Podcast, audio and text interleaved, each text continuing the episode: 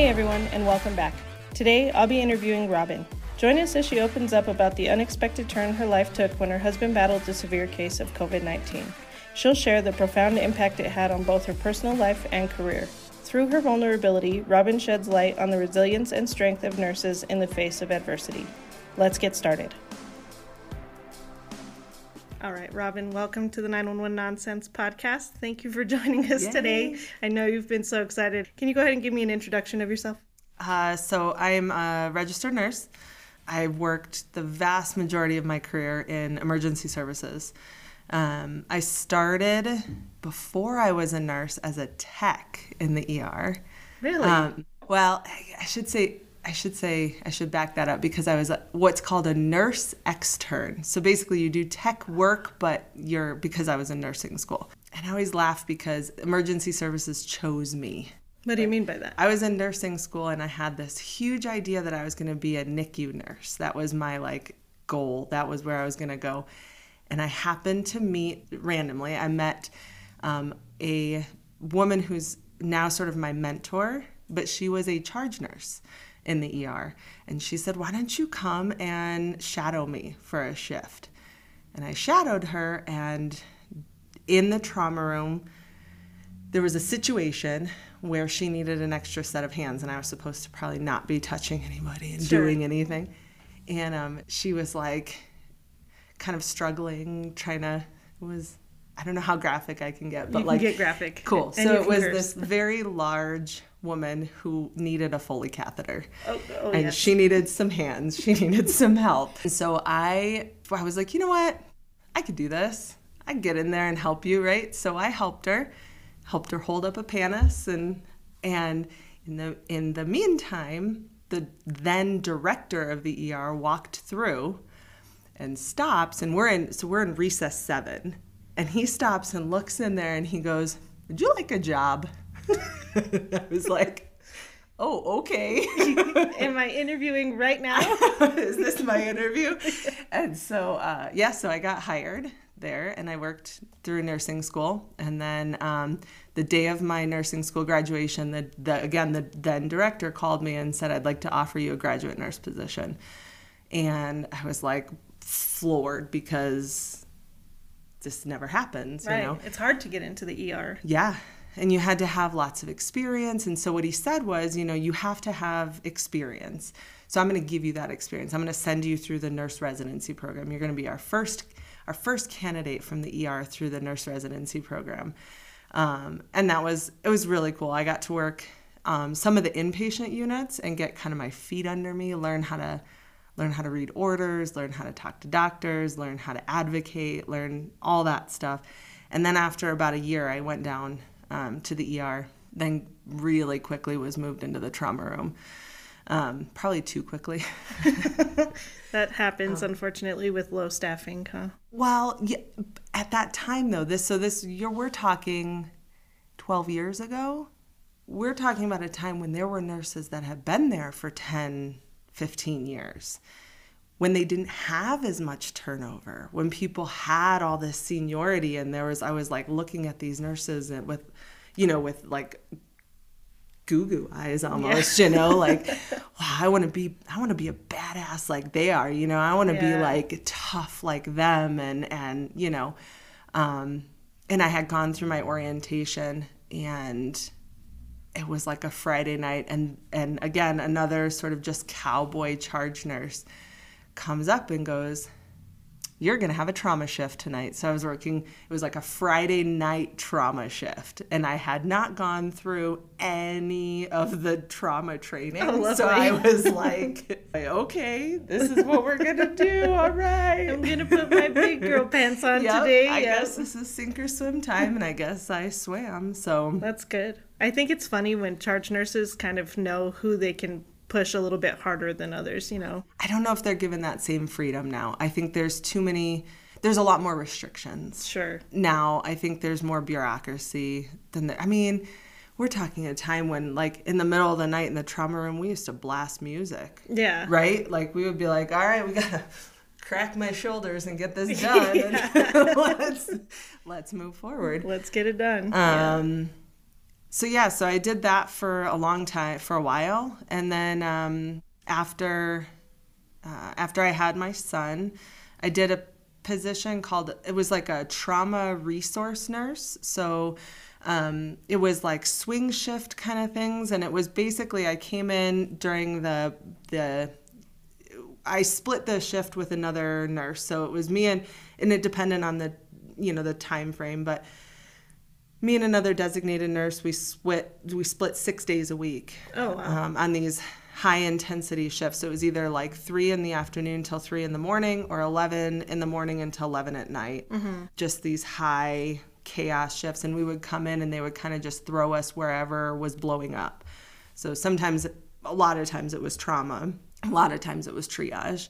Sometimes it was floor shift kind of stuff. Sometimes it was relief charge kind of stuff. Sometimes it was mech kind of stuff. Sometimes it was doing the like bed management kind of stuff. It just depended.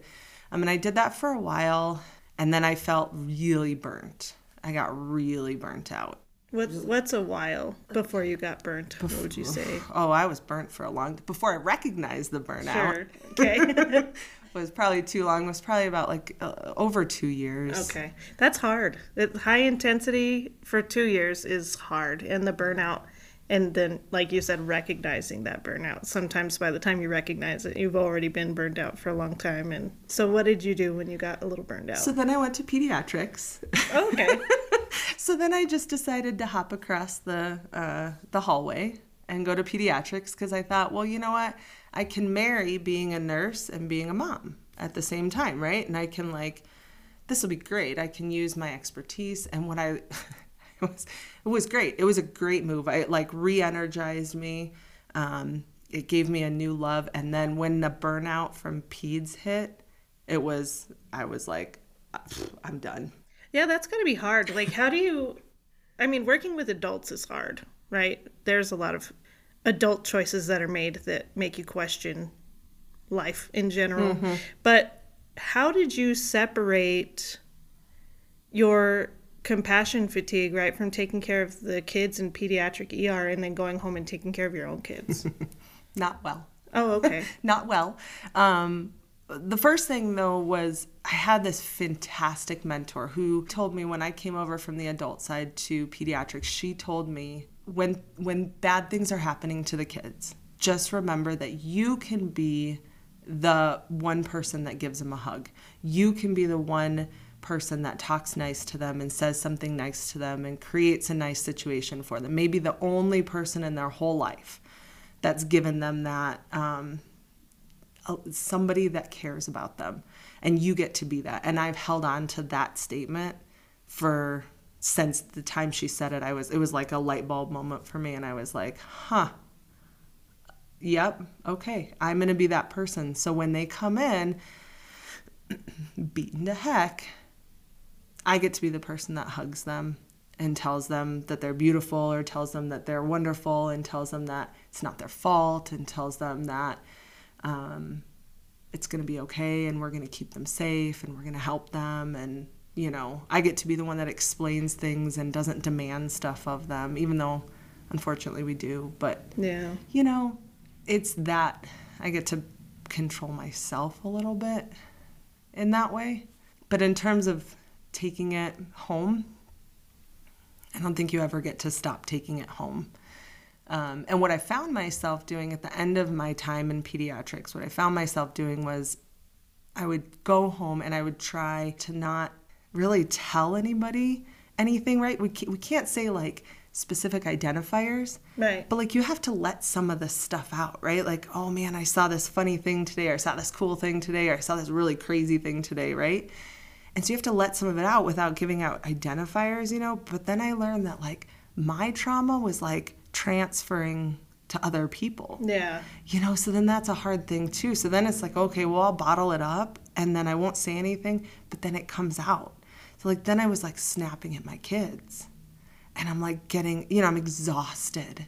Even though i've slept a whole night like i'm just it's just that emotional fatigue. It's that emotional exhaustion you know? Yeah, and, And it, like- it's hard to explain that to lay people because it's yeah, you did just sleep 12 hours, you know, or eight hours or however much sleep that you need, but you still wake up and you're like, I got to do this again. I got to do this for another three shifts. I got to do this for another five shifts, 12 hour shifts. And yeah, I get off on time every day, but I still take all that home. I still carry that burden. And even if you didn't have a bad day, right? You had fairly easy patients all day, you still, all of that emotion is so built up, you mm-hmm. know? And it's, I wish, I wish there was a better way for us to educate people in that way, yeah. but I don't know how to do it. I don't know. I know too that I started getting to a point where I was like, I don't want to go to work tomorrow. You know, like I knew that was like my last day of time off, and I'm like, Ugh. and then I started saying that out loud, and then I heard that like mimicking back from my kids. You know, like, oh, you have to go to work tomorrow. Are you mad? Are you, you know? Oh, yeah. And like my spouse was like, what if if you don't want to go? Why don't you just call in? You know? I was like, well can't call in because I just don't want to go. Like, yeah, you know. and so we got to this point, um, and then we had I had some personal tragedy stuff that happened, and it really just my husband had severe COVID.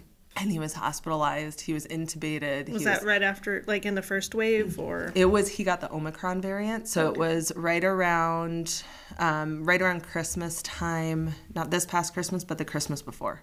And you know, it was just that whole experience and seeing it from the side of a patient and a patient's spouse as opposed to being the one taking care of people it just changed my whole mindset. And i was like i i fell out of love with the hospital. I fell out of love with er as as a patient. As, a like, as, as, a, a provider yes. as a patient as a person like i saw it from a whole new perspective. And i was like i don't i gotta find something different. I was so far beyond burnt out. And i what i recognized was i'm i i can't do this anymore. I started getting like i would triage people and i'd be like why are you here why did you bring your kid in for a fever that they've had for three minutes? Yeah. Really? You know, and then I was like, okay, well, that's not the way I should be acting, you know? Yeah. And then, and then again, it fell in my lap. So then I changed, I changed trajectories completely and I'm working in a school setting now. And I still get to do emergency stuff. I still get to use all my, I get to use some stuff that I was never trained in, like splinting. Oh. That I, is cool. Yeah, like splinting bones and stuff. And I'm like, huh, well, that's all right then. yeah, I got this. huh. All right. I'm gonna, cool when you I'm get to use split without skills. a sand split. Okay. Where's my tech? yeah, and it's just me. And yeah. so then you go back to like the cowboy days of like, it's just me. I'm yeah. the only one that has any medical expertise. I have a health assistant, but like she's not doesn't have a medical background mm-hmm. you know so but it's cool i get to teach. And the thing that i realized was i wanted to shift from a reactive place right? I'm reacting to either a person's bad choice or somebody else's bad choice that they made for this child or like the just shit circumstances that these kids deal with yeah. you know? And that brings them to this place of like chaos and drama but I get to see them on a daily basis and forge a relationship with them and teach them things how to how to help yourself, right? How to how to keep yourself healthy, how to keep yourself safe, how to, you know, like what constitutes an emergency and what doesn't. Right. You know? And and so for me it's more of a proactive place and then it's again re-energized my like, oh my god, I love this. I love so this. How do you take care of yourself at home? Mm. I went through therapy for a long time. I went through therapy mostly for childhood trauma stuff mm-hmm. that I was getting over. A lot of people have talked about how they had to deal with childhood childhood trauma and then ended up in EMS.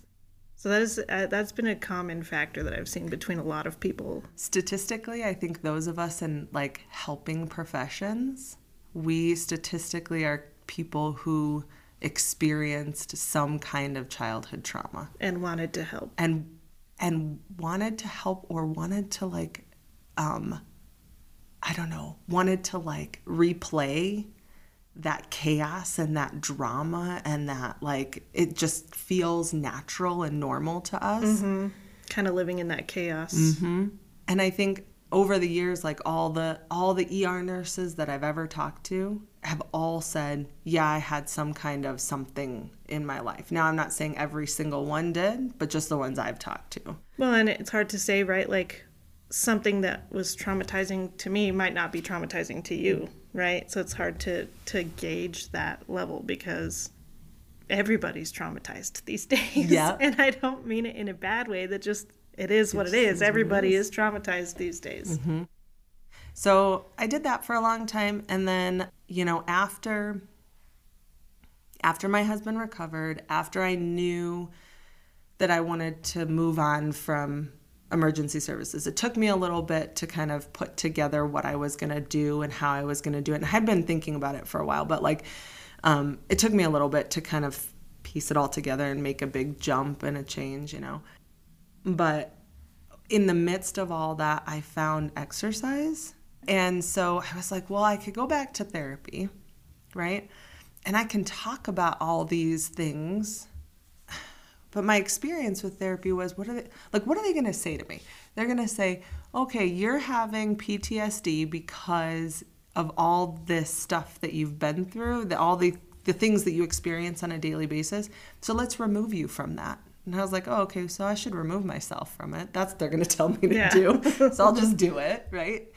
And then I was like, what I found was um, doing like and I'm not like a weird exercise junkie, you know, but like just like 20 or 30 minutes a day of like getting my like adrenaline going sure. and like it just helps me work it all out and yeah. I can just kind of like having a schedule. Yeah, and just, you know, and then being removed from this place of like did you know like in the ER it's like it's everybody's worst day. Yeah. Every patient's worst, and I'm sure it's the same on the rig too. Mm-hmm. Is everybody's having the worst day of their life? They're they're sick and they feel terrible and they're lashing out or their their loved one is injured and they're scared and it's their worst day of their life.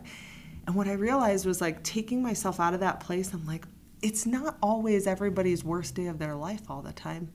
Like it's not this drama right, filled life. That right, I, and I have to say, for a lot of years, I hated going and like eating out at restaurants because I was afraid who's gonna choke. Mm-hmm. Now I have to keep an eye on everybody in the restaurant to make sure nobody's choking because if I miss that and I don't save them, I'm a bad person. Or, and my wife will tell you, if I see a car accident and I don't see anybody else that has stopped, I will stop. Thank you. And yes. it's, it, let me tell you about the last one I stopped at. So I was getting off shift at two o'clock in the morning, and I was driving home, and it had rained really heavily.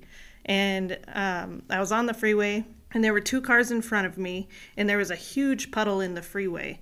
Well, both of the cars were at the same level, and one was a truck and one was a small car, and the truck hit the puddle, and of course, blew water all over the little car, which caused the the young lady that was driving the little car to swerve hit the cement barrier, and flip her car. The truck kept going, and I was like, okay, babe, I'm gonna hang up with you really quick. I gotta call the, gotta call 911, and I gotta go check on this this driver. So I park, and it's two o'clock in the morning, so there's not that much traffic. Um, and I walk up to this driver who's sitting in her car, freaking out, with her seatbelt on, upside down. And I'm like, "Hey, ma'am, are you okay?" And she's like, "You made me crash." You made me crash. It's your fault. You made me crash. I'm like, You're going to stay in your seatbelt. I'm calling 911 for you. Are you okay?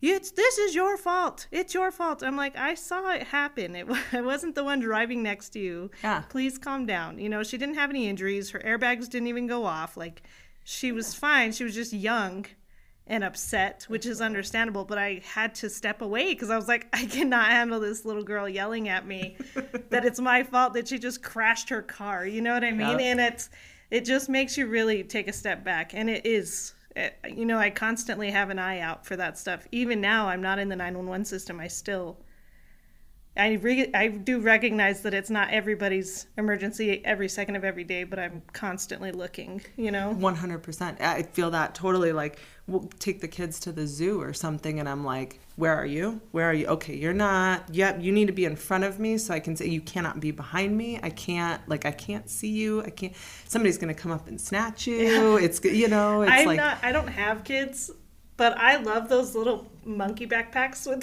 with the leashes on I totally them. have one. I love those things. I totally have one. We took my my son when he was two. We took him to Disneyland, and we got him a little Mickey Mouse backpack because I was like, I'm not gonna lose him at Disneyland. Yeah. I was so terrified, you know. And I was like, he was in the stroller, and this is PTSD, which I recognize now. But it like he's in the stroller with the Mickey Mouse backpack on, buckled into the stroller, and I have the leash. Guys, double checking yourself so he doesn't leap.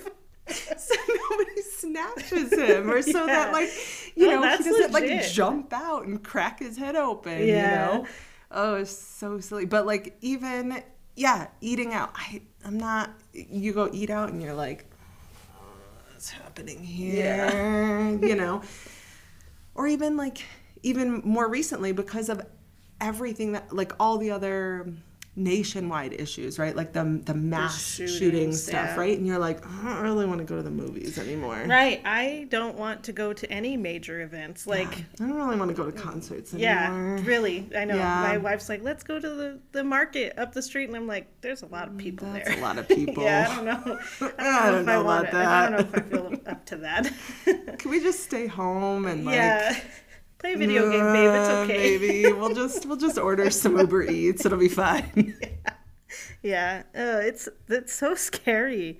It's so scary the things that are happening. Even my mom the other day, she was like, "I'm really, I'm kind of glad I don't have grandchildren at this point because it's like the world is such a scary place right now." It's scary. And it in the school setting now we're like, you know, it's like in a different way, you're sort of like here I am sitting there thinking, okay, we're at sort of a remote school as compared to other schools. Mm-hmm. So like, all right, so if something happens, my kid is here, but there's 360 other kids mm-hmm. as well too, plus 20 some odd staff members. And I'm the only medical person here, right? What's that going to look like? Yeah. You know, Do you suggest any type of training? we you're required to have at least a bachelor's degree.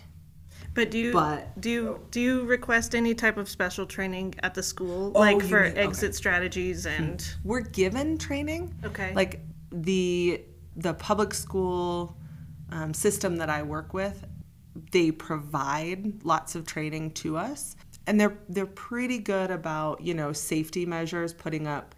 Um, the school I work with, it, the school I work at is like an open kind of campus. So we have separate buildings, um, and you have to walk outdoors to get to the separate buildings and Sure. stuff. But they have fencing that goes around the perimeter that's locked, and you know they have. There's only one door that remains unlocked, and that's you know the administrative door. Everything else is you know So like a they- limited egress. Mm-hmm.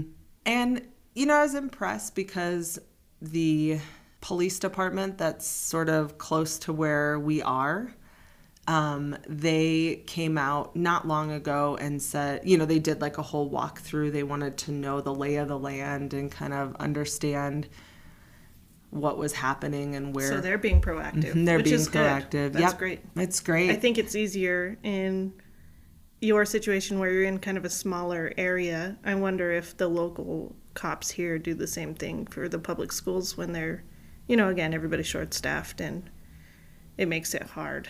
Yeah.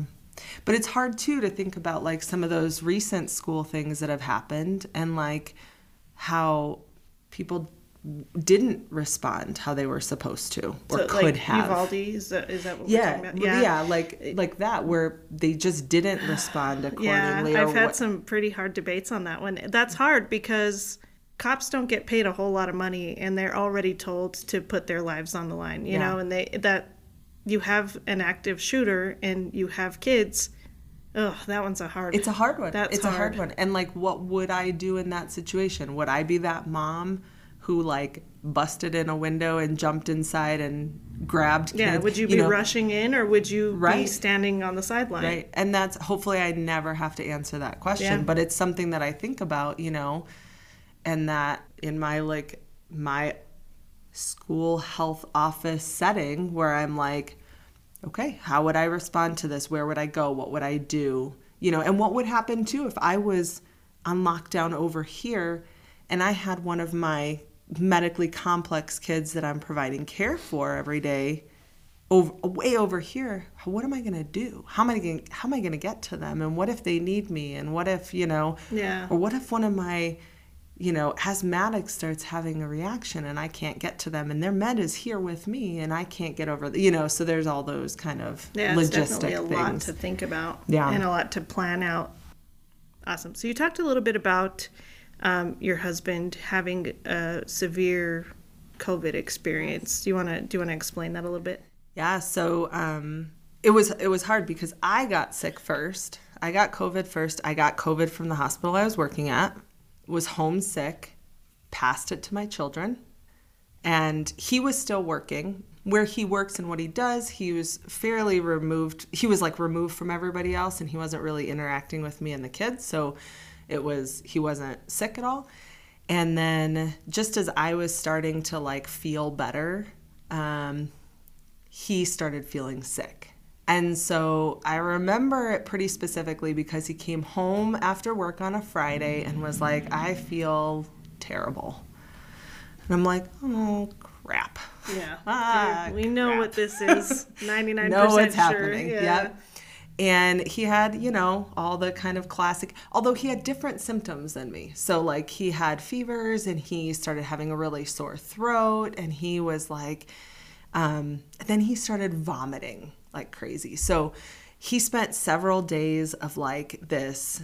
He couldn't really swallow because his throat was hurting so much. And then he was vomiting up a whole bunch. So then, so he's like losing water both ways, you know, and he's eating ibuprofen like it's going out of style. And so I watched this for days, right? And I'm like, you have to drink stuff. I'm like, whatever I can get you to drink, whatever I can, you know, I don't even care. Just drink something, eat something, do something, you know? And he he just couldn't and he wouldn't. And then he wasn't sleeping. So then he was like up at night because he was restless and couldn't breathe very well. And then he would just be sitting on the couch and like pass out for 20 minutes and then wake up and have no recollection. So this goes Oh, on. that's so terrible. This goes on and on and it goes on for 10 days. We're Wow. at day 10 and by this point it's christmas day. And so here i am like i'm recovering from covid. The kids are recovering from covid. They're like wound up and going crazy and it's christmas day and he feels like absolute shit. And he is like gray and like hanging out on the couch could not stay awake. We could like we, kids go to open presents and he's like passed out on the ground. Oh. You know what I mean? Like he couldn't. He just couldn't. He he just wasn't himself. Poor guy. And he started peeing kind of this brown color, which Oh. you and I know Yeah. is like, oh crap, his kidneys. Yeah. You know. So I'm like, all right, you, we need to get you to the hospital. You need to see a doctor. This is beyond what I can help you with and what I can do for you.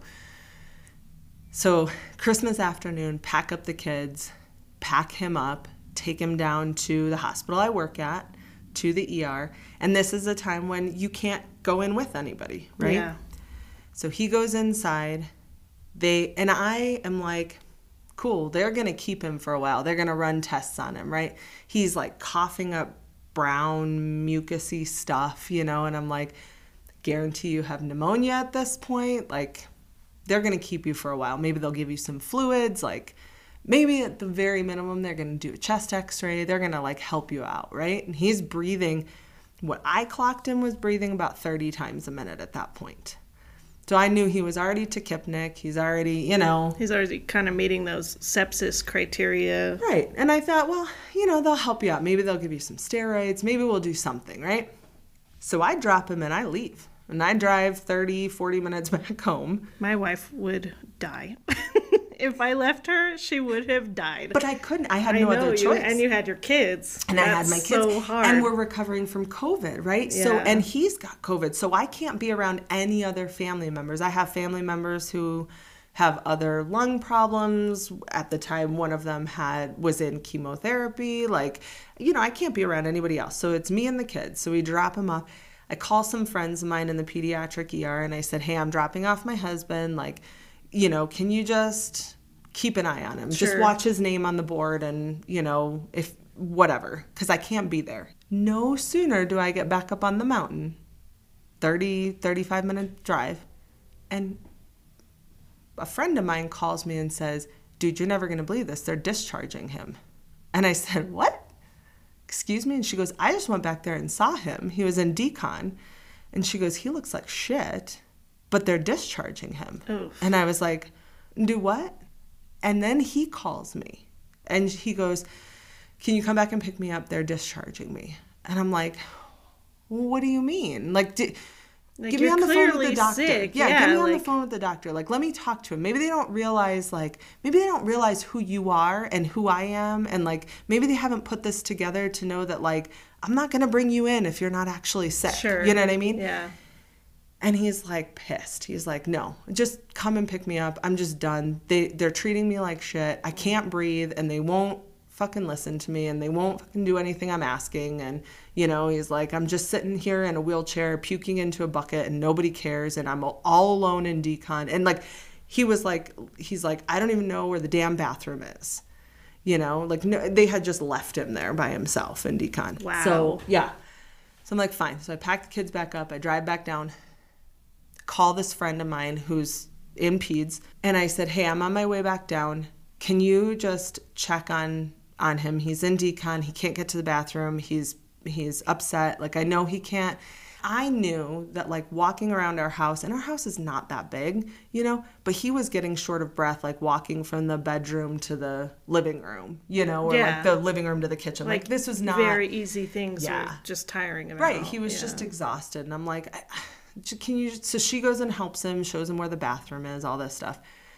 I get back down there and she's like, you know, had wheeled him for me because they were going to make him walk from decon all the way back up to the front, which is, you know, what? like a football field. Yeah, it's like a football field It's about a length. football field length. So, but he's like, can't do it. Yeah. You know, They- and why so were they going to make him walk? Is it not a hospital rule to wheel them to the door? It's not an official rule. I've walked people out. yeah, you you walked people out, but we Uh-huh. always Uh, say listen. that we rolled them. Yeah, or like, you know, if they're like, do I have to be wheeled? No, you don't have to, but I'm going to walk with you. Right. You know, they weren't going to do that for him. So she wheeled him out and he, and he, like, he's got the pink bucket, you know, and he gets in the car and kind of chucks it up on the dash and he's like, this is, you know, fuck this. And Yeah, I'm pissed. And, you know, Yeah. Really like he's like i just want to stop vomiting. He could not stop vomiting you know? And he's like i just want to stop vomiting. And he's like then i said well did they give you any prescriptions? And he's like i don't know. You know and so i look through the paperwork and i'm like well i don't see anything in here about prescriptions. Let me just run back into triage really quick you know? So i run into triage and i'm like did you guys not give him prescriptions like can you just give him some zofran or something you know Like something to help him out, make him feel more comfortable at least. anything. Yeah. You know? We're not They had- asking for narcotics here. They had literally, he hadn't seen a doctor. He never saw a physician. Nobody had ever listened to his lungs. Do you think They that, had that may have been because it was COVID and nobody wanted Probably. to take part of that because they didn't want to spread it on, right? Like, not I'm not giving them excuses. I'm just. Do you think that that was the thought at that point? Like, this dude's sick. He has COVID. There's not much we can do for him here. Get him on his way. Probably. But what happened subsequent to that was they didn't ever give him prescriptions. They kept telling us, "Oh, we we called him into this pharmacy. We call I called around to every single Walgreens pharmacy Wow. known to man and there were I'm like this is not it's not that hard to give to give somebody like hand them an ODT Zofran and tell them to put it under their tongue. Yeah. Like if you don't want, you know, if you don't want to touch them and you don't want to be there when they have their mask down and stuff. But also, as somebody who worked in that setting, right? I was working in the PEDS where we were the hub of swabbing because nobody else was swabbing children. Yeah. So we were swabbing all the kids. I was doing it. Swabbed everybody. Yeah, I was doing it. I was. We were having those swabbing parties, you know, like Bring them on we down. Were, like we were tagged. We would two two nurses. One of them would like write down your vitals, and the other one is sticking up the nose and Yeah. swa- you know whatever. So I get it, but I also on the other hand was there and was like, I, I understand that like by that point we had all the PPE we needed. At by that point treat we him like a human. Right. Yeah. So anyway, so we get home and I um, called in a favor to some dear friends in the EMS community because I have a few. Not unheard of. Long story short, I got some supplies dropped off at my front door. Um, I started an IV and I gave him a couple of liters because he was, like I said, Dry, peeing brown, um, and he perked up. You know, he doesn't remember that at all. He passed out completely. Um, he perked up. The next day, he was feeling great. We like even went came into town trying to find his prescriptions. Life was good. Um, he was still breathing really fast and had no energy and couldn't really sleep. But you know, I was like, okay, we're we're turning a corner here. It's definitely an like improvement. Yeah, like we're Yeah. we're doing something right. And then the following day, um, he he owns a business, so he was like had been shut down the whole time he had been sick, right? And it's like the end of the year stuff and owning a business, and so he was like, all right, New Year's is coming up. I got to get in and get some paperwork done. So he like go goes to his shop and is doing paperwork or something. Jesus. He drove himself. guy. He drove himself in. Does he doesn't remember any of that. He remembers going to the shop and being at the shop. He has no idea how he got home. What I know is when he came in the house, he was angry. He was hypoxic angry. I, I Oh. recognize that now, right? So he he wasn't getting enough oxygen. Yes. Yeah. Yeah, he was just and we see we see this in children too. Like they do the same thing when they're hypoxic. They have that air hunger, just fight Yeah. in them. And he was just snappy and he was doing that like um he was doing that panting breathing Yeah. thing, right? Tripoding almost. pursed lips. tripoding. He was he had this like tremor and a shake in his leg that he couldn't stop, you know? Yeah. Which again, looking back on it now, I'm like, oh, that was all the hypoxia stuff. At Yeah. the at that particular moment, I didn't put it all together. Because you're not in exactly. work mode. Right. Yeah. I'm in I'm in wife and home mode. Yeah. Right? Where I'm like, you know what, we're gonna be okay. We're gonna get through this. Like you're gonna get better, you know, it's gonna be okay. Well, he goes to bed that night. All is fine. But he's still doing that funky breathing thing. And I didn't sleep very well because I'm like every little bit waking up, kind of like looking at him breathing and stuff. Very next morning, my kids have dental appointments, right?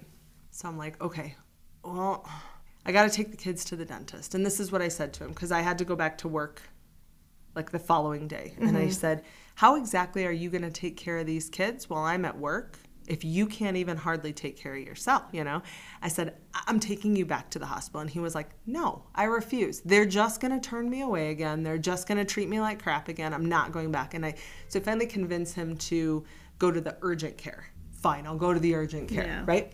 said, I know what's going to happen. You're going to go to the urgent care. They're going to take one look at you and ship you onto the ER.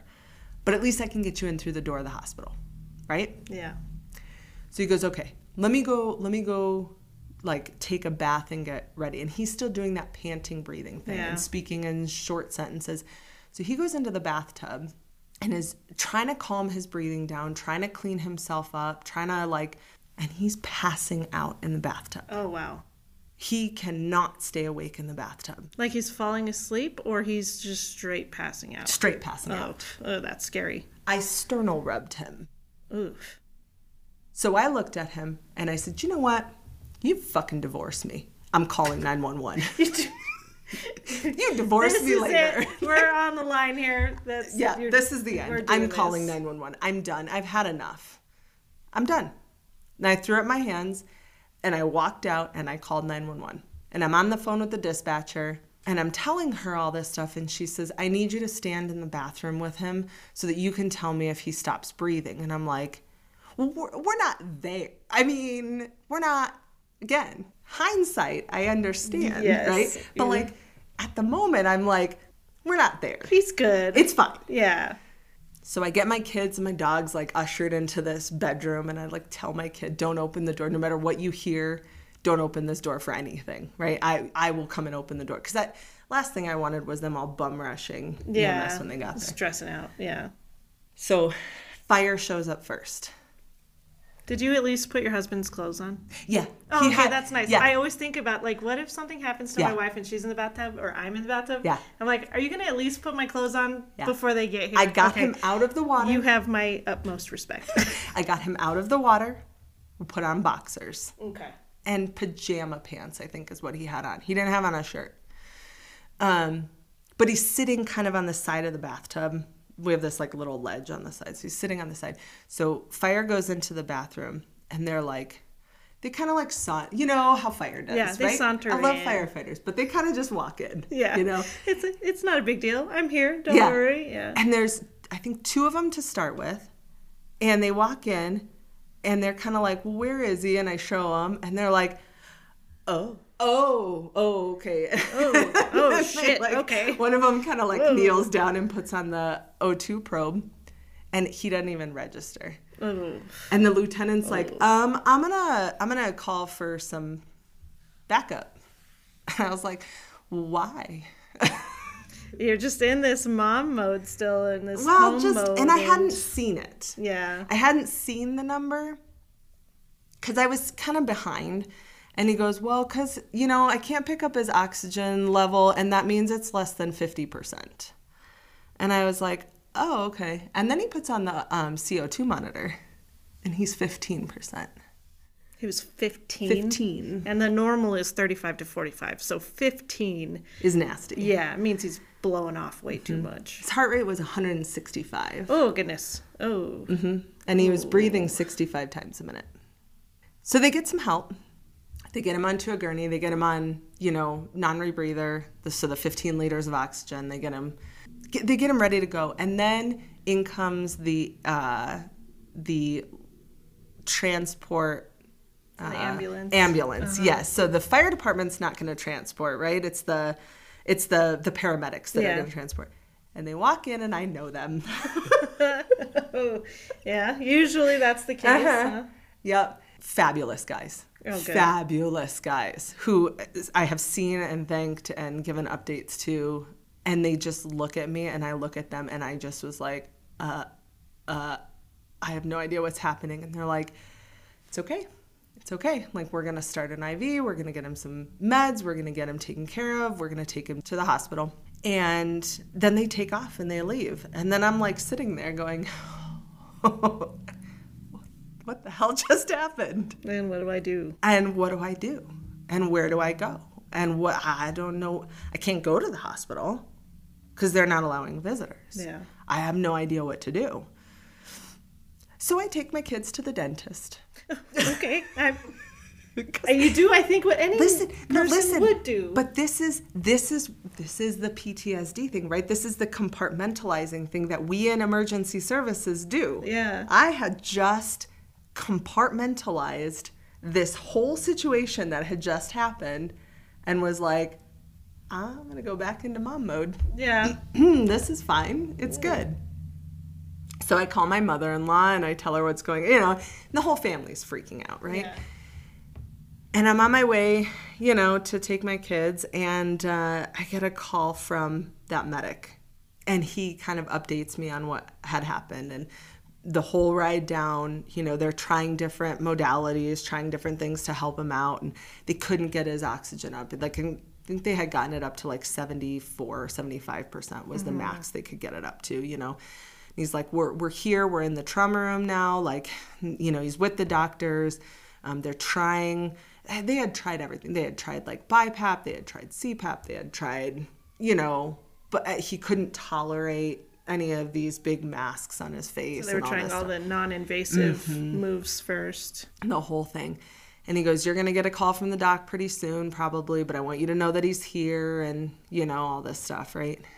And then I did. I got a call from from the resident who again I know, right? I've worked with him, I've trained him, I've, you know, because that's part of a teaching hospital, right? We as the like longtime nurses there train the doctors, right? Yeah. And so he calls and and he's like, you know, I want your permission to intubate him because that's you know, I can't get him above 80%. No matter what I do, no matter what position I have him in, you know, we're giving him steroids and we're giving him, you know, all these different meds. And he's like, he has pneumonia. We don't know that for sure at this point. I'm, thank you. I told you that days ago.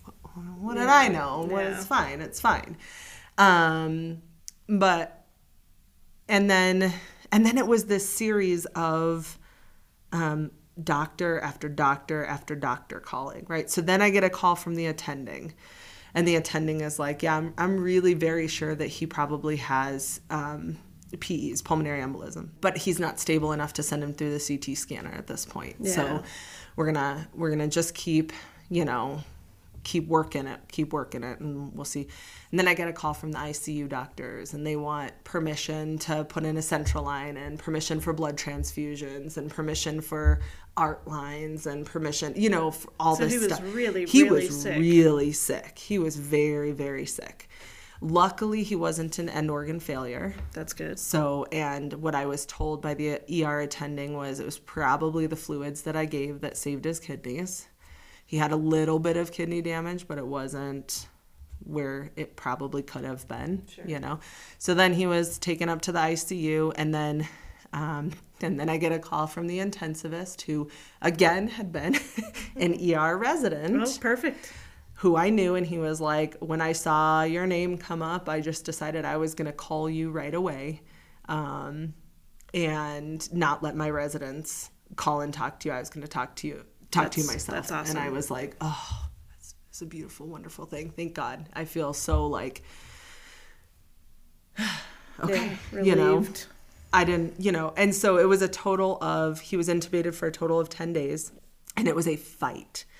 He had, um, not only did he have scattered bilateral PEs, And PEs are blood clots. embolism. Yeah, blood Yeah. clots in the lungs. yeah, scattered all, all throughout his lungs. Um, he also developed a GI bleed, so he started vomiting blood, gastrointestinal bleed um, later on, and had to be scoped, and they had to cauterize bleeds and stuff, and he had to have lots of blood transfusions. I think he had a total of eight or nine units. Wow. Uh huh. They had a heck of a time kind of extubating him, but it was with my push that that happened. I had to threaten a couple of nurses It to happens. like. That's well, why we like- advocate, right? Well, That's yeah. why we're there to advocate for our family members. Absolutely. Um, I was fortunate, and I will be forever grateful for the director of that um, ICU that he was on because that director allowed me, despite their rules, allowed me one hour every day to come in in my full PPE garb and to visit him. That's fantastic. I mean, I it's, I, was- know it's so limited, and but I I can only imagine how grateful you were because Oh, even that yes. one hour a day is more than nothing. Oh, it was yeah. It was one hour of just like I just got to be there with him and like hold his hand. I re- there was this nurse who didn't understand that I was his wife. I don't think. And at one like I don't know what she was thinking exactly really, but like she stood there and argued with me about the fact that I had to wear gloves. And I was like, "No, this is my husband. I'm going to hold his hand." Mm-hmm. And she was like, "No, you you have to wear gloves, see, because we can't go into contact rooms without gloves on." And I said, "But again, you understand that I've washed before coming in and washed before leaving and washed after leaving.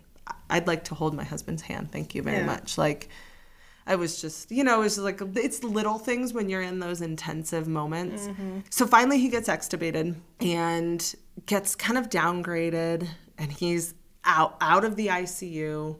He's been out of the ICU for like oh, 12 hours, something like that. And he starts complaining of pain in his stomach, and I'm like, oh my god, you know, we've gone through the GI bleeds and stuff, and I'm like, oh my god, he's like perforated, you know, I'm like running through all this. And I was like, do you think you guys could do a CT scan of his belly and just make sure he hasn't perforated anything? And so they they do, and then they find out he has um, developed empyema, which is the infection around the outside of the lung lining, um, and so it's collapsing his right lung with pus and fluid, and then he winds up getting chest tubes, Yeah.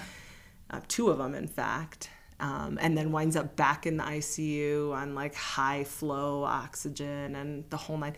In total, he spent three days shy of a month in the hospital. Wow. However, he persevered. He lost 50 pounds. Holy cow. And he's not a big guy. Yeah. Like he was, you know, 200 pounds. And he lost, he came out looking like, you know, uh, skin and bones. A drug addict or Um, something yeah, similar. Survivor of the Holocaust or something. Oh, man. Uh, yeah. Oh, man. It was crazy. Um, but he he came out um, very weak. Um, but we got to go home and he had home health care kind of stuff, did PTOT at home, um, didn't have to come home on oxygen. Oh, wow. He was able to wean himself down and move around. And um, we had fantastic specialists. I, I cannot credit enough to the pulmonologists that took care of him. They were phenomenal. The That's fantastic. yeah, they did these um, infusions. They're called lytic infusions. He wasn't stable enough to do um, what they call a VAT surgery to like open up his chest and scrape out the infection and stuff. Um, he wasn't stable enough for that, so they did something called um, lytic infusion. So they infuse in um, the medication to kind of bust up the the scar tissue and the infection and all that kind of stuff and flush it out. Super super painful. Um, but he powered through it and That's they crazy. did like seven of those infusions and they worked they worked beautifully That's awesome. it was it was kind of it was crazy being on the other side of it watching you know when they put in um, one of the chest tubes that they put in I, again another resident that we had that i had worked with was um, the intensivist who put it in Wow. um, who had also battled like a long COVID stint himself, Wow. and so talked to me from that perspective of things. And but through all of that, you know, I just was like, I can't, I can't see the hospital in the same way anymore. Yeah, it changed. Yeah. Changed your perspective. Yeah. Yeah, and the the the fights I had, and I won't go into all that, but the advocating, you know, at one point I, at one, at one point he needed a treatment that the nurses either didn't want to do or they were, they kept pushing it off. He he needed he needed like an enema. He needed like he needed to poop. Yeah. You know, it is Yeah. just what it is. He was he was yeah he was in a bed and he needed to poop and I knew he needed to poop and I'm like, just put in the suppository. Just like let's be done with this game. Yeah. You know. And at one point one night I was like, I had called and it was like nine o'clock at night or something. And I had called to find out. And I was like, So have you given him the suppository yet? Because I had been told for days and days, Oh, we're going to give it on the next shift and on the next shift. And this nurse was like, Well, I um, don't think he really needs it. And um, if he doesn't poop by morning, then I'll have the day shift do it. And I, I just was like, You know what? Here's the deal. You're going to do it. And, and if you don't want to clean him up, I will call some friends of mine from the emergency room to come up and clean him up. If that's, or I will come down there myself and clean him up. Yep. Next thing I know, she gave it. Oh, that's good. I called her on her, you know, Yeah. No, we Some- had a. I just had a very similar, Sometimes similar incident with our stay in the hospital as well. Like yeah, that's it. That's part of your job. yep, Be an adult. yep. Touch somebody's It's okay. butt. It's fine. It's all Yeah, good. It's just a butt. Yeah. But when It's I, you know, send up a threat like that and call them on their nonsense, you know, she was. So anyway, I'm really sorry that you had to go through that. right. But at the end of it, like, we, he has become more healthy in a way. Like, he has been exercising weekly, uh, you know, multiple times a week and Kind has of been. put him into gear a little bit. Yeah, That's and good. been you know more focused on you know we collectively the two of us have been more focused on family instead of career instead of you know Yeah, all of that stuff so it's you know it's it's it's ultimately at the end of it been beneficial but it was terrifying Yeah. and um and and why still to this day why he as a you know 35 year old man with no other no comorbidities i mean he never smoked he never did drugs like he was not an ill person Yeah. why he became as ill as he did and other people didn't i don't i don't know i think you know anecdotally probably has something to do with his dna Yeah. And I think that that's what they were saying kind of towards the end was that, you know, comorbidities played a big role, but a lot of it was based on what you had in your blood. We had talked earlier about you being a uh, pediatric ER nurse. I would love to hear, um, you know, what your what what's your favorite patient from, from the ER? Okay. Well, my my favorite story from the ER actually comes from the adult world, Okay. but it was a young adult. Okay. Okay, so I'm going to take you back to a time in the trauma room when we didn't have physicians that stayed in the trauma room. Mm-hmm. Okay. So you had to page them. We had to page them to come to the trauma room, but there were two nurses. We stayed in the trauma room, and there were two techs that stayed in the trauma room consistently, right? And I was working night shift, and this is the middle of the night, early morning hours, probably like two, three in the morning, something like that.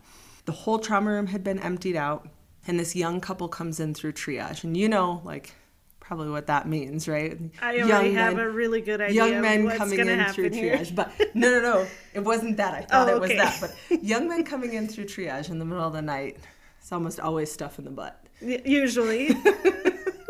Usually. Not this story. though. Okay. Dang so it. this couple comes in and they come back in. They the triage nurse brings them back to the trauma room, right? And we're like, okay, he's like otherwise well appearing. They put him down on the. the he's like comes in through with a wheelchair. They get him over to the bed and whatever. And I said, I said to him, I said, well, what, you know, what's, what's going on? And he goes, well, my girlfriend and I are, are visiting from out of town, and we, we came into town to tell um, her parents that she's expecting. And while we were having sex, and she came down on top of him and broke his penis. Oh, that sucks.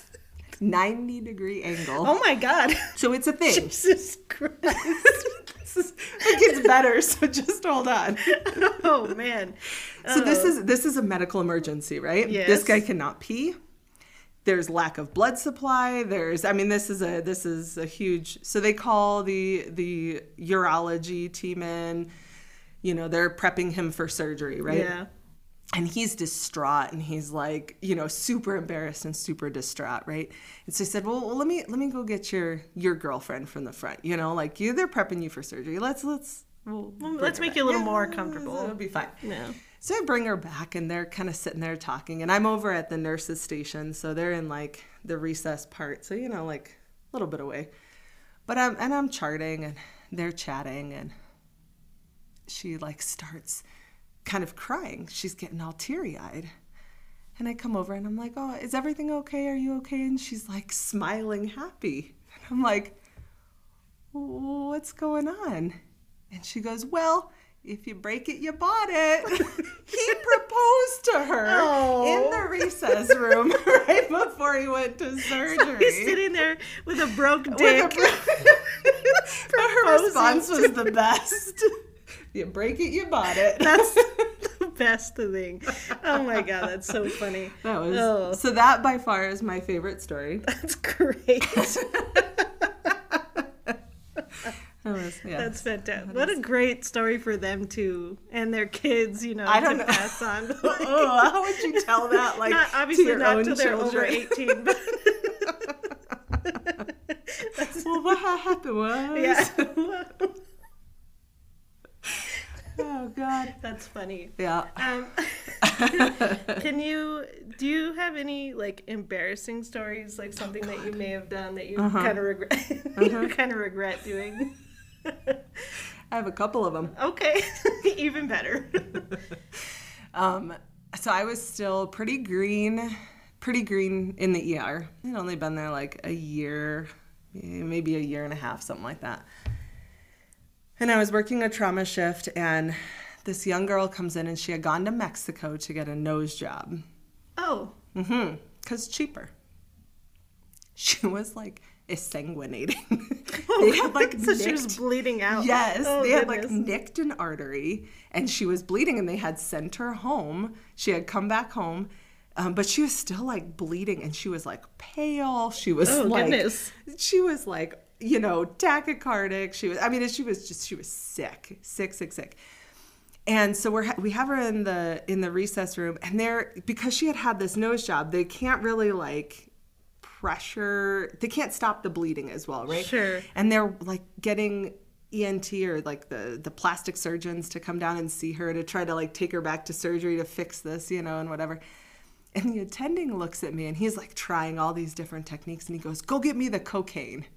And I was like, "Oh yeah, sure. Like I'm just going to walk out to the street and like ask somebody for cocaine." He goes, "No, idiot. It's in the machine." And I was, like, "Oh shit." Okay. That's a drug we can get. So I go, I go over and I was like, cocaine. Oh, we have cocaine. You can oh, actually pull cocaine out of the Pyxis. Okay. See, I didn't know that. Holy cow. I was like, I was so like, oh yeah, like I'm just gonna go. What am I gonna go ask one of our like people out in the lobby for some cocaine? Like, it's like an idiot. Like, He's just looking at you. Oh, that's fantastic. I could just see him too, like, what the fuck? Uh huh. where did you pull that from? yeah, I didn't know you could pull cocaine from the Pyxis either. You know, that's pretty crazy. See, I was like a total idiot. I was like, oh, all right, Oh, that my, exists. my bad. ah, that's funny. Do you want to hear my other one? Yes. So it also is having to do with medications. Okay. So Probably not cocaine because you learned It's that not. lesson. It's not. Yeah, it's not cocaine. So we're in the trauma room, and we have this guy who's in um, like heart rate's really, really high, and the doc wants me to give um, metoprolol, so a drug to bring down the heart rate, right? And so he's like, um, tells me to give five milligrams of metoprolol, right? And it's like IV push. So I'm like, okay. So I go over to the machine and I type in MET, right? And I pull it out, and it's it ends up being a med error, right? I pull out what I think is metoprolol. I give it, and I'm like, oh, this is great. It was in five milligrams, which I now know like That's not how that works. metoprolol is actually 10 milligrams. But anyway, so I pull it out, I give it, and nothing happens. And me and the attending are like watching this guy, and nothing happens. He goes, well, Did you give it? And I said, well, I mean, I did. Yeah, I totally did. And he goes, Well, all right, why don't you give the other five? And I was like, Oh, okay. So I go walk go back over to the Pyxis and goes, Wait a second. Why are you going back over there? And I said, Well, I have to get out more. So he goes, Let me see what you pulled out. And I show him, and it's um metoclopramide or Reglan. Yeah. Anti-nausea medication. At least it was anti-nausea medication. I medication. know. Oh. Well, that's what I say. It was a med error. Yeah. Right? It was a med error. I, I owned it. I did what I needed to do. Paperwork was Uh-huh. filed. Okay, Absolutely. good, It's all legal. Everybody everybody who needed to know needed to know. But the attending is like, well, at least he's not nauseous. Probably didn't help him. Probably not going to throw up anytime Can, soon. can we get him the right stuff now? yep. Yeah, we can. That's good that you were at least able, and it's good that you're able to talk about it because I think there's a lot of nurses and EMS right now that are afraid to mm-hmm. talk about their med errors because of the things that are happening. But those things are happening because people are afraid to talk about it, you know, mm-hmm. and it's I that's a tough one. That's a tough one. Because it happens to everybody It does. at some point, and you just hope that it doesn't happen more than once. And that right? it's not detrimental the It's first not time. detrimental. Yeah. I mean, I was there when a certain I worked in the ER when a certain somebody accidentally gave insulin to a bunch of employees instead of a flu shot. Mm. Uh huh. Oh, oh, God. Uh huh. It was it was an accident. It was a med error. Yeah. We used to we used to have multi dose vials of the flu shot that they would give as staff every. Didn't they keep the? Oh, maybe this, This was also- after. Did they keep them in the fridge? Like in Yep, the it was in the personal fridge, and so no, it was in the like med the medication fridge, and Ah. we also used to have multi dose vials of insulin. We could use, as long as you clean the top, you could use it for multiple patients. that's not.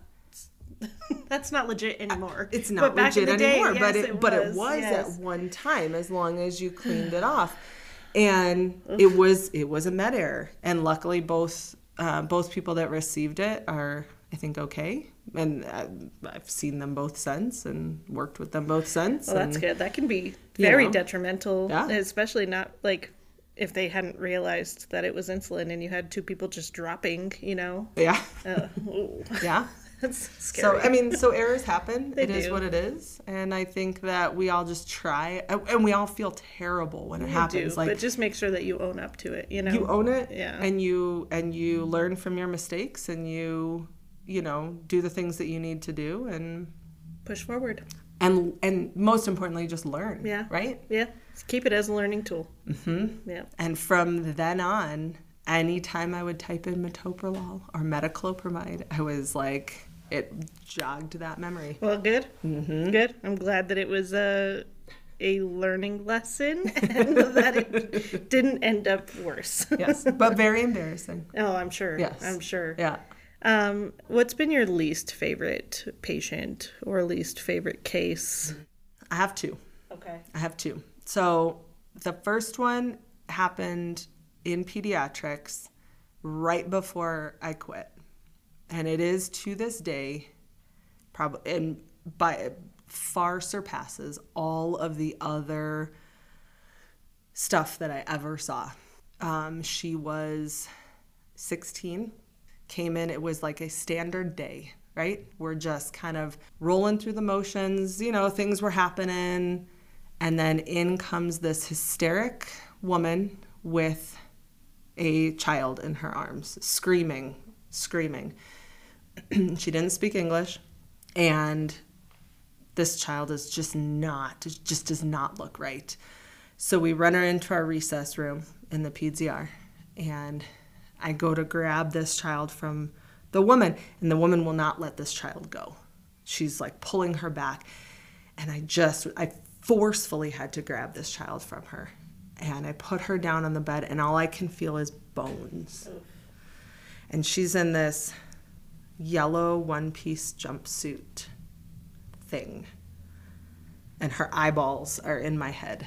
I can't get her eyeballs out of my head, but her eyes were like black and glossed over. Like her pupils were so dilated and glossed over.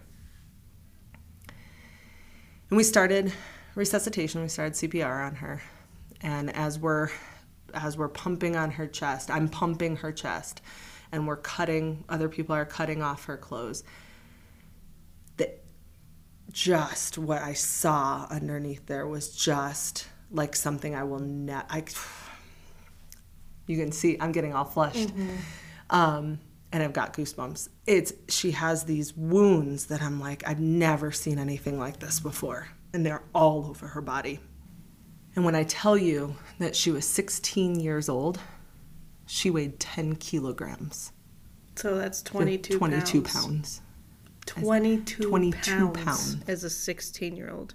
She had to have looked like a skeleton. She she had so little fat that she if she tried she wouldn't have even been able to close her lips. Wow. Um, and we worked her. That was a hard work. We worked her, and we shouldn't have, because she was dead. She had been dead. Um, and that's the hardest part of pediatrics is knowing when to say enough is enough. And I literally had to grab the attending physician by the arm and pull him to the side and say, What are we doing here? And why are we doing this? It is not going to save her. She's dead. And she's been dead. So finally, I convince we convince him as a team. Him because in the hospital it's the physician who makes the final call, mm-hmm. right? And nobody else can. The senior resident, the fellow, the nurses, and I of course was charge nurse that day. We all are like we're done. This is this is futile. And all we're doing is injuring this poor child's soul. So finally, he calls it. And then we start the process of, because in the hospital, it's the nurses who prepare the body, mm-hmm. right? Well, when it's a pediatric case,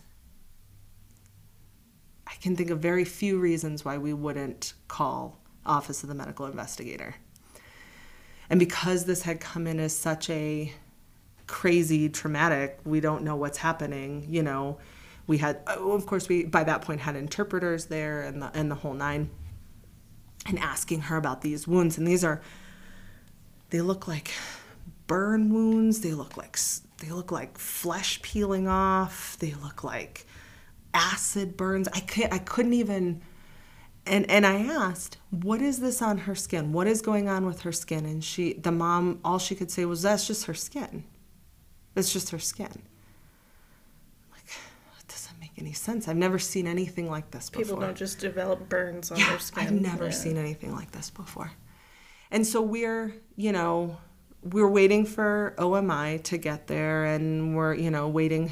We had, um, I had called the police at this point because then we have a dead child. It's so standard. Yeah. um, we call the police and we're waiting for them to arrive and that kind of a thing. And my unit director had come in um, because, you know, she had kind of come through and seen the chaos or whatnot. And so she had come in and was helping, which was, you know, un- unlike unit directors do. Sure. Yeah, she had come in pretty and was helping.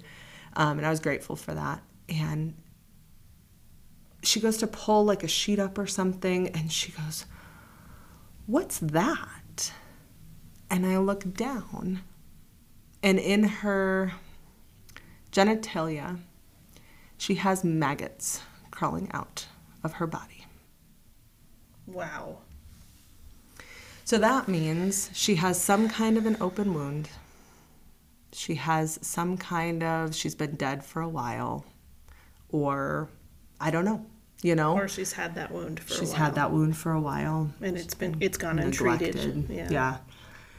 So OMI gets there and they spent usually OMI does a few things in the hospital. They take some images, they collect some samples, that kind of thing, and then they package the body and they take it back to their laboratory to complete their investigation. They spent four hours in that room with that little girl collecting samples, taking photographs. There was so much to photograph. There was so much to document before they could even do the complete autopsy on her.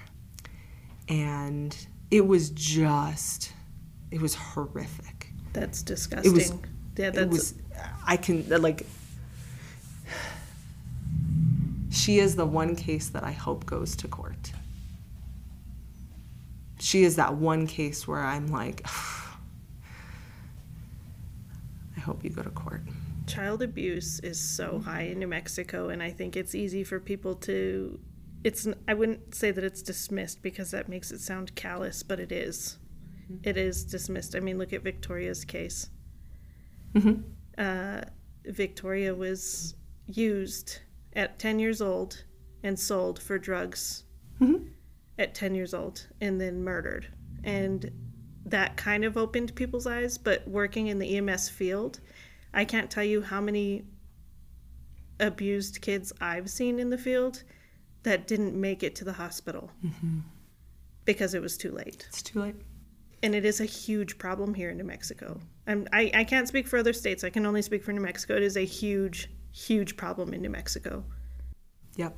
And when you are the one who's being handed a child with markings, and not even that child, I'm, I'm talking perfectly well alive children, and they come in, and you get those, we get those calls, and it's like, ah, another one. Why?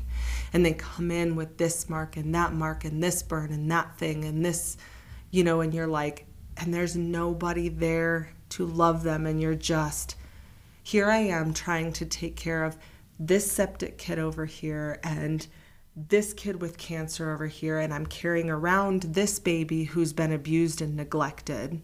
How many times in the ER did I give baths to children and clean them up because nobody, just filthy? Looking in diaper bags because that's what we do in the ER, right? When you're you just you search through people's stuff because then we're like detectives putting you're looking for that together pieces yeah Yeah. and you're finding fifths of jack daniels in there or crack pipes in a in a diaper bag you know and you're And I know, I know, I can speak. You know, I can attest to the ER staff doing the things that they're supposed to be doing and contacting the people that they're supposed to be contacting. CYFD, um, you know, and and PD and where is the disconnect? And why is there such a huge disconnect in this state? You know? Yeah. I, I think that from my perspective, I think that it's the CYFD workers are so overwhelmed, just like we are in emergency services. They're so overwhelmed. There's so few of them for their huge caseloads, you know? And I think things just get overlooked. They get they get complacent in their job, you know, and they're like, "Oh, well, this is neglect, but eh, it's not that bad because we've seen such bad stuff, right? Right. So eh, this one's not so bad. But in reality, that meh, not so bad one then becomes but it's The really late, bad one. or it's too late. and in the case of that patient, we, as an ER, physicians who I respect, had called CYFD on her. I believe it was something like seven times Ugh. prior to that end result. This was a child who was special needs, so it already puts him in a high risk category. This was an impoverished family. That's another tick on that chain. This was a non English speaking family. Again, not, I don't want to be, I'm just saying from a tick on the chain, I'm not trying to pigeonhole Yeah. any anybody into anything else, right? Because what I know and what I learned from pediatrics is it doesn't matter ultimately who you are, how much education you have, how much what background you have. You can abuse your child just like anybody else, you know, and that's you know I, I heard multiple times from people say, "Oh, this this couldn't be abuse because because this is a this this person's a, a, an attorney, so they can't abuse it." Yeah. Oh, yes, they can. This person's a doctor. This Guarantee you. person's a police officer. This person's a fast food worker. Sure, They, it that don't doesn't matter. matter. It doesn't matter. It doesn't. It doesn't matter. Terrible. Um, and this child didn't have, you know, I think the hardest part for that child for me was that she, when I talked with the OMI worker, what the OMI worker said to me, what the, the medical examiner, the physician said to me was the amount of pain this child endured in her life is like nothing she had ever seen. This child was eaten alive by bugs. That's what some of those markings were. They were scratch marks from where she was scratching off bugs and maybe feces that you know Yeah. and whatever else that was on her. She was deaf, I believe, and she had no vision. So here she was laying in a bed, unfed. She should have had a feeding tube, but at some point it was taken out or it was pulled out and never replaced, so she just was starving to death. That poor child. And when they went, when um, the detectives went to the house, and then they came back, and we were still, the body was still there. And I've never once seen one of those child abuse, the, um, what are they called? What is their official title? I'm Crimes sure. Against Children. Yes, crimes, Crimes Against Children detectives. I've never seen any one of them cry. And I saw two officers cry. They said that room was one of the worst they've ever seen. So that that is the one that haunts me above all else. And I I don't I don't think I've been the same. I couldn't look at any other kid the same after that one. Yeah, that changed your perspective. I, I, I see everything. why it could. Yeah, Yeah, changed everything for me. that's terrible. I'm so sorry that you had to go through that, and I'm so sorry for the whole team and the ER and I'm sorry for the girl. uh, yeah. I'm not even sorry for me. I'm sorry for her. I'm sorry that that that was her life. That she knew nothing other than neglect and pain and sadness. That's what I'm sorry for. yeah, and it sounds terrible, but I'm glad she's not suffering anymore. Right? you know, that, that's terrible. I let's let's on, that, on that note, let's let's knock out your last one, and then Okay. we'll finish up. the last one is, and I'll make it really brief, but um, the other hard one was I was working in triage on the adult side, and a man came in frantic. My wife, my wife, she's not acting right. I fe- went to the grocery store. I came back. She was on the ground. I don't know what's wrong with her. He can't get her out of the car. I run out there with him. She's got all the classic facial droop, slurred speech, pronator, you know, drifting arm, you know, the, the, the whole the whole thing, yeah. right? And we are at last known normal is 40 minutes or something, right? And I'm like, ah, oh, yes, prime time, right? We're gonna get her, we're gonna fix it. And she's like eh, mid 30s, right? Wow. Yeah, young lady, like, this is great, this is great. Book her back to the resus room. I'm like pumped. Yeah, we're gonna, we're gonna, we're gonna fix this, right? We can. This is prime time. We're gonna fix this. Physician stops me in the hallway, says, I don't think anything is wrong with her. Oh. I said, can you just assess her? Can you just assess her? Can we can we just get her head CT, please? Yeah. Can like can we just because you know in the hospital like I can't do anything if the physician doesn't sign off on it, sure. right? I don't have I don't have a protocol like that, you know? My protocol is get them to the physician. You can't write the orders, you can. I cannot yeah. write the orders. She's like, in the meantime, this woman kind of goes comes lucid and where she had been confused, she kind of like looks around. She goes, "Oh my God, where am I? What's happening?" She's in this wheelchair. She's like, you know. And so I said, "Ma'am, it's okay. Like you're at the hospital, you know, whatever." And the doctor goes, "She's just drunk. Oh, She's goodness. just having wow. a mental health situation. Like take her back up to triage." And I said, "No, I will not take her back to triage. She, I swear to you, I know what I saw. I know what I saw." I fight with them. They said, "Fine, put her in one of the rooms." So I put her in a room. Now it's a busy day. Physicians don't get to her, they don't get to her, they don't get to her. I had told um, the nurse that was taking care of her of all the things I had seen, and that nurse had gone in, and of course she wasn't doing those she same things at that point. Yeah. Right? So the nurse had kind of, you know, seen her and then kind of went about their regular stuff. Docs go through a shift change. And so the new set of physicians come on and they're going to make their rounds. Now, mind you, this is about like three hours later, okay? And the attending goes in and goes, uh, she's now having the facial droop. She's having the, you know, the same symptoms she had before, right? The slurred speech, the altered mental status, the whole nine. So they ship her back to the resus room. Now we're at like four hours into this whole thing, and they they give her medicine.